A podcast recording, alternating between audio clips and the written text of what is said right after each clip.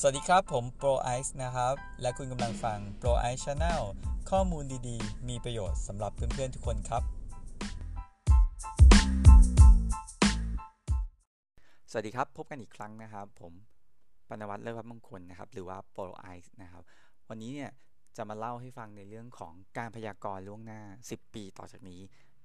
โลกของเราจะเป็นยังไง อะไรบ้างที่จะยังอยู่และอะไรบ้างจะหายไปนะครับ หนึ่งในคำพยากรณ์นะครับที่ได้อ่านเจอเนี่ยก็คืออู่ซ่อมรถยนต์นะครับ คือเป็นไปได้ไหมครับว่าถ้าเกิดว่าในอนาคตอีก10ปีข้างหน้า อู่ซ่อมรถจะหายไป แล้วอะไรจะซ่อมซ่อมแทนนะครับ อันนี้ก็เป็นความเป็นไปได้หนึ่งนะครับ ที่ AI หรือว่าหุ่นยนต์เนี่ยนะครับ ก็จะมาทำหน้าที่แทนเรานะครับ มันก็จะเป็นผลกระทบนะครับ ก็คือว่าส่วนใหญ่แล้วเครื่องยนต์ที่จะถูกพัฒนา มาเนี่ยก็จะเป็นระบบ EV เนาะก็จะใช้ในเรื่องของ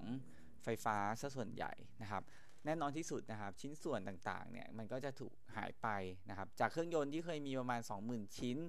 ก็จะถูกแทนที่ด้วยมอเตอร์ 20 ชิ้น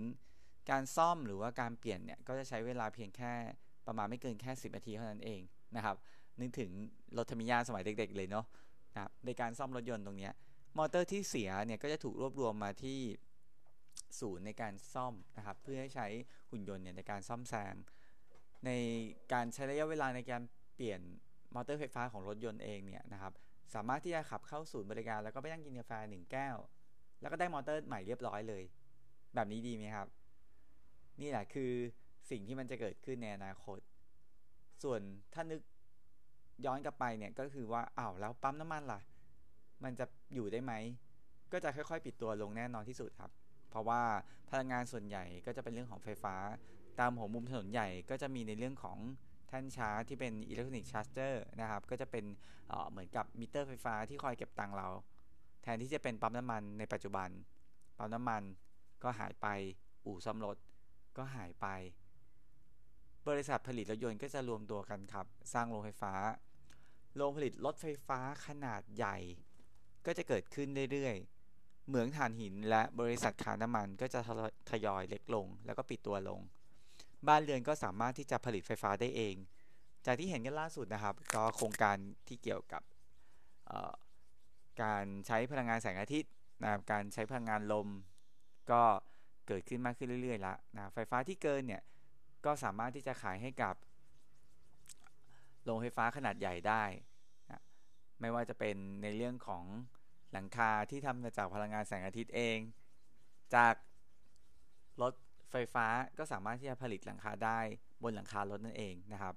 ที่เราอาจจะเคยได้ยินได้เห็นได้ฟังกันบ้างแล้วนะครับนั่นคือ Tesla Loop นะครับก็สามารถที่จะเอาเทคโนโลยีนี้นะครับไปแปะไว้บนหลังคาบ้านไปแปะไว้บนหลังคารถได้เลยนะครับ อีกกรณีหนึ่งนะครับที่เป็นไปได้มาก ๆ เลยก็คือเด็กที่เกิดใหม่เนี่ยจะได้เห็นรถที่ใช้เครื่องยนต์ใน พิพิธภัณฑ์แน่นอนเลยอีกไม่เกินสิปีนะครับ ในปี 1998 เนี่ยโกบริษัทโกดักเองนะครับ ผลิตมีคนอยู่หนึ่งประมาณ 170,000 คนนะครับ แล้วก็ขายรูปภาพเนี่ยที่เราเห็นกันอยู่เนี่ยในรูปแบบกระดาษเนี่ย85%ทั่วโลกนะครับ แต่ว่าเพียงอีกไม่กี่ปีถัดมาต้องล้มละลาย แล้วก็ปิดตัวลงณปัจจุบัน สิ่งที่เกิดขึ้นกับโปรดักแล้วก็โกดักนะครับ แล้วก็พลลอยนั้นจะเกิดขึ้นกับหลายอุตสาหกรรมในอีก 5-10 ปีข้างหน้า ซึ่งไม่มีใครคาดคิดนะครับ เพราะว่าหลังจากปี 1998 แล้วเนี่ยเพียง 3 ปีเท่านั้น กล้องดิจิตอลก็มาแทนที่ฟิล์มถ่ายรูปนะครับ ในปัจจุบันก็เห็นนะครับว่า น้องๆ เด็กๆ รุ่นนี้ก็วิ่งตามหานะครับ กล้องฟิล์ม แล้วก็ถ่ายรูปลงฟิล์ม แล้วก็เอาไปล้างนะครับ คือ มันกลายเป็นสิ่งที่เรียกว่าวินเทจเลยแล้วกันนะครับ มันก็กลายเป็นอของหายากไปแล้วนะครับณปัจจุบัน ในปี 1975 นะครับ เริ่มมีการประดิษฐ์กล้องดิจิตอลนะครับ ความสามารถถ่ายได้เพียงแค่หนึ่งหมื่นพิกเซลนะครับ ซึ่งตรงนั้นเนี่ยก็ถือว่าในยุคนั้นถือว่าใหม่มาก ๆ เลยนะครับดีมาก ๆ เลย ก็คือ ผมจำได้ในกล้องตัวแรกที่ผมใช้เนี่ยนะก็คือเป็นกล้องดิจิตอลโซนี่มีความละเอียดเพียงแค่ 30,000 พิกเซลเอง แต่ตอนนั้นเนี่ยข้อดีของมันเลยที่คิดคที่คิดออกเลยนะครับ ก็คือว่ามันถ่ายแล้วมันเห็นเลย มันไม่ต้องไปล้าง แต่ดูปัจจุบันครับ ตอนนี้ล่าสุดเนี่ยก็หกสิบกว่าล้านแล้วหกสิบแปดล้านพิกเซลละนะครับ แถมที่สำคัญไม่ได้เป็นกล้องด้วยนะ ก็อยู่ที่มือถือต่างหากนะครับ ก็ปัจจุบันเนี่ย ในเรื่องของ AI นะครับ ก็เข้ามาประยุกต์ใช้กับงานเรื่องของสุขภาพ ระบบอัตโนมัติ ระบบรถไฟฟ้า ระบบการศึกษา แล้วก็รูปสามมิติ การเกษตร แล้วก็งานอื่น ๆ สามารถที่จะเปลี่ยนแปลงอนาคตเราได้อย่างแน่นอนเลยทีเดียวนะสิ่งที่ได้เกิดขึ้นหลังจากที่ AI เนี่ยเริ่มเข้ามาแล้วเนี่ยมันก็จะมีการปฏิวัติอุตสาหกรรมอีกครั้งหนึ่งนะเป็นครั้งที่ 4 ของชาวโลกละ มันจะมีฮาร์ดแวร์ใหม่ๆ ซอฟต์แวร์ใหม่ ๆ ที่จะมาแทนที่ของเดิม เช่นซอฟต์แวร์ที่เป็นตัวเป็นแค่ตัวกลาง ไม่ได้มี product เป็นของตัวเองเลย เราอาจจะเคยได้ยินเรื่องเหล่านี้ใช่ไหมครับ มันก็จะเป็นเรื่องของ Uber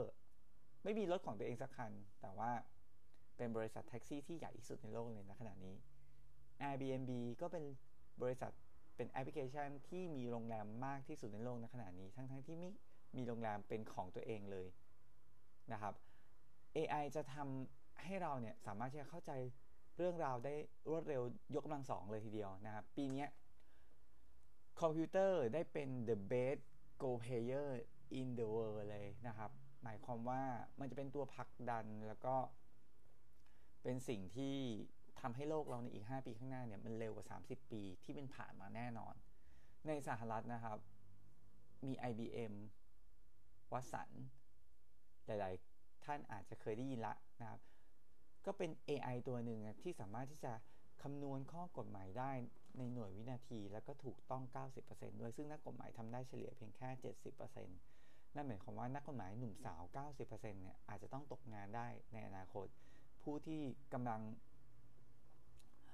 เรียนขอให้เปลี่ยนได้เลยนะครับ ก็คืออีก 10 ปีเนี่ยจะเหลือแต่ specialist เท่านั้นนะครับ ก็คือคุณอาจจะต้อง เด่นทั้งด้านใดด้านหนึ่งไปเลยนะครับ เพียงแค่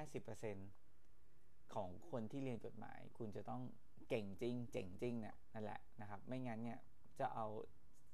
ไม่สามารถที่จะเอาชนะไอ้เจ้าวัสันนี้ได้แน่นอนนะครับ แล้วนอกจากวัสันได้ในเรื่องของการคำนวณโปรแกรมเรื่องของทางด้านกฎหมายได้แล้วเนี่ยเขายังสามารถได้โปรแกรมจำลองจำลองนะครับ การตรวจ หามะเร็งได้รวดเร็วแล้วก็แม่นยำมากถึงพยาบาลถึง4เท่าตัวเลยทีเดียวนะครับ เป็นยังไงบ้างครับ ในช่วงครึ่งหนึ่งนะครับ ที่เรากำลังจะพบจะเจอ นี่ยังไม่ได้พูดถึง Facebook นะครับ ตอนนี้ Facebook ได้ออกโปรแกรมจำหน้าคนและนำไปใช้กันแล้ว เราต้องคิดดูนะครับว่า ถ้ามันจำหน้าเราได้แม่นขึ้น แม่นขึ้นเรื่อยๆเนี่ย มันจะเกิดอะไรขึ้น เออไม่อยากจะคิดเลยใช่ไหมครับ personal data ข้อมูลที่คุณหวงแหนกันเนี่ย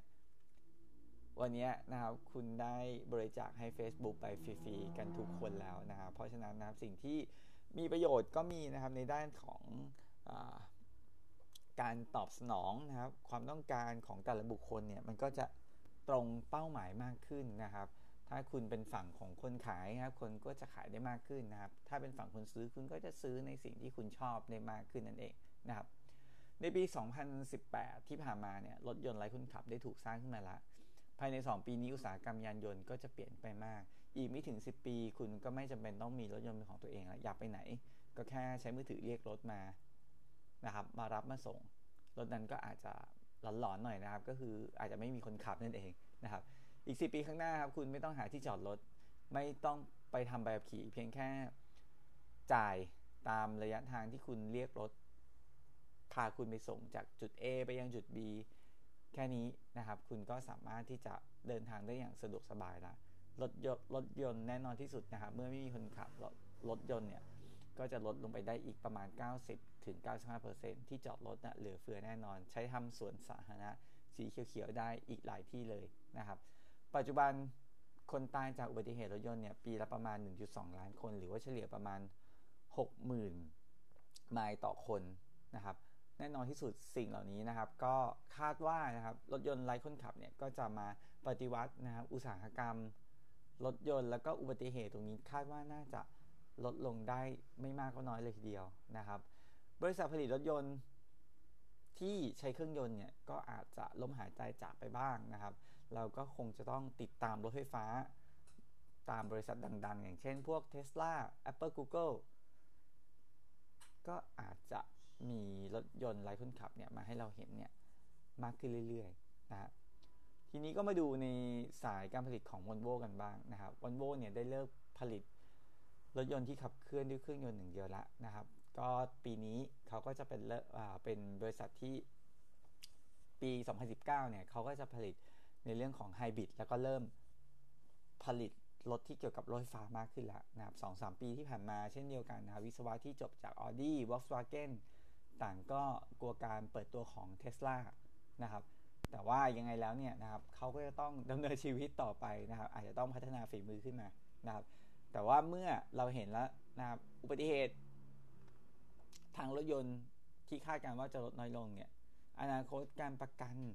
างรถยนต์ก็อาจจะลดน้อยลงด้วยเช่นกันเนาะมันก็เป็นผลกระทบกันมาเรื่อยๆนะครับ มาดูอสังหากันบ้าง อสังหาริมทรัพย์จะเปลี่ยนแปลงไปในเมื่อมีการติด การสื่อสารนะครับ และการคมนาคมได้สะดวกขึ้นคอนโดแออัดในเมืองก็จะถูกเปลี่ยนไปเป็นบ้านแนวราบ ในสถานที่แวดล้อมธรรมชาติที่สวยงามขึ้นด้วยเหมือนกันนะครับ ตอนนี้ถ้าเกิดว่าใครมีที่มีทางมีบ้านอยู่ ตามป่าตามเขานะครับ ก็เล็งไว้ได้เลยครับ อนาคตนะครับ ก็คนจะหลั่งไหลไปแน่นอนนะครับด้วยรถไฟฟ้าที่จะถูกใช้กันอย่างมากในปี 2030 นั่นคืออีก 10 ปีข้างหน้าเนาะมันก็จะไม่มีการเสียงมลภาวะทางเสียงที่มันเนี่ยเป็นเสียงดังรบกวนนะครับ เมืองก็จะสะอาดบริสุทธิ์ดีกว่าปัจจุบันเยอะนะครับ พลังงานไฟฟ้าก็จะถูกขึ้นนะครับ แล้วก็ แปลงเป็นพลังงานสะอาดมากขึ้นนะครับ ส่วน production เป็นพวก solar production ก็จะเพิ่มขึ้นอีกแบบยกกำลังเลยทีเดียวนะครับ บริษัทที่ผลิตไฟฟ้าด้วยน้ำมันนะครับ ตอนนี้เนี่ยเขาก็พยายามแข่งขันกันทำ home solar energy เนาะก็อาจจะต้องเปลี่ยนรูปแบบการดำเนินธุรกิจไปพอสมควรนะครับ สุดท้ายนะครับ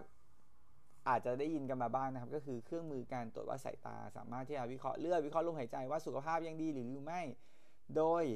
วิเคราะห์เขาเรียกว่า 50 biomarker นะครับว่าคุณเนี่ยสามารถที่จะมีความเสี่ยงหรือว่าเป็นโรคอะไรได้หรือไม่ปัจจุบันเนี่ยสามารถที่จะพบได้ในแอปมือถือนะครับที่สามารถที่จะให้ข้อมูลแล้วก็เก็บข้อมูลสุขภาพของคุณจากทั้งนาฬิกานะครับ tracker ก็ดีลงข้อมูลมือถือนะครับ แล้วที่สำคัญนะครับเขาก็จะประมวลแล้วก็คาดการให้คุณได้เลยครับว่าสุขภาพคุณเป็นยังไง ควรจะดูแลแล้วหรือยังนะครับ แล้วก็คาดการได้เลยว่าอีก 5 ปีหรือ10 ปีคุณมีความเสี่ยงเป็นโรคอะไรบ้างนะครับ รู้อย่างนี้แล้วนะครับ เริ่มเก็บข้อมูลกันได้เลยนะครับ เพราะว่าบอกได้เลยนะครับ welcome to future to tomorrow นะครับ สิ่งต่างๆเหล่านี้ที่ผมเล่ามาทั้งหมดนะครับ มันไม่ไกลแล้วมันอาจจะแค่ 5 ปีหรือว่า 10 ปีข้างหน้า อันนี้คือสิ่งที่เกิดปุ๊บเกิดขึ้น ยังไงแล้วนะครับสุขภาพคุณสำคัญที่สุดนะครับ ก็ ฝากไว้นะครับสำหรับบทนี้นะครับ เดี๋ยวต้องขอลาไปก่อนพบใหม่วันหน้าครับผม สวัสดีครับ